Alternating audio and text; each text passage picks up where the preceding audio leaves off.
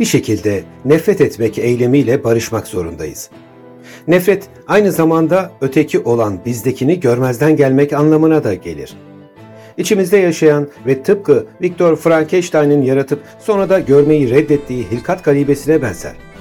Vaktiyle en sevilecek olma uğruna yapılan, sonra da yine aynı sebeplerle reddedilen, onaylanmayan, öteki olması için zorlanan bu çağ dışı vaka, içinde büyüttüğü nefret tohumlarını da toprağa yani benliğine dikmeye başlar.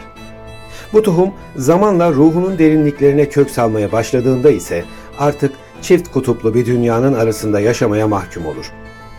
Nefret eder. Daha çok nefret eder. Çok daha fazla nefret etmeye devam eder. Gerçi bunu ilk yaratılışındaki nihai amaç için yapar ama bir türlü kendine itiraf edemez. Peki nedir bu ilk amaç? Sevilmek. Sevmek bu amaçların ikinci kısmını oluşturur. Yani önce nasıl sevileceğini bilmesini öğrenmesi gerekir. Eğer sevilme eylemi doğru anlaşılamamışsa sevmek de o kadar zor öğrenilir. Hatta çoğu zaman o sevgi dilini nefret diline, o sevgi benini nefret benliğine dönüştürür. Nefret özünde sevilmek isteğiyle başlar.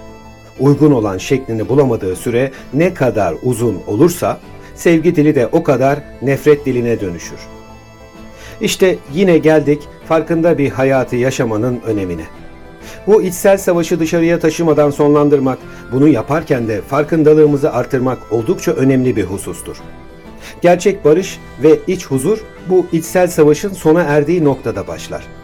Biz insanlar kendi içimizde yarattığımız nefret tohumlarını tanıyıp onları sevgiye dönüştürmek için çabalamalıyız. Bu dönüşümü de önce kendimizi, sonra da yarattığımız ötekileri fark ederek oluşturabiliriz. Daha anlayışlı ve sevgi dolu bir dünya yaratmak mümkün.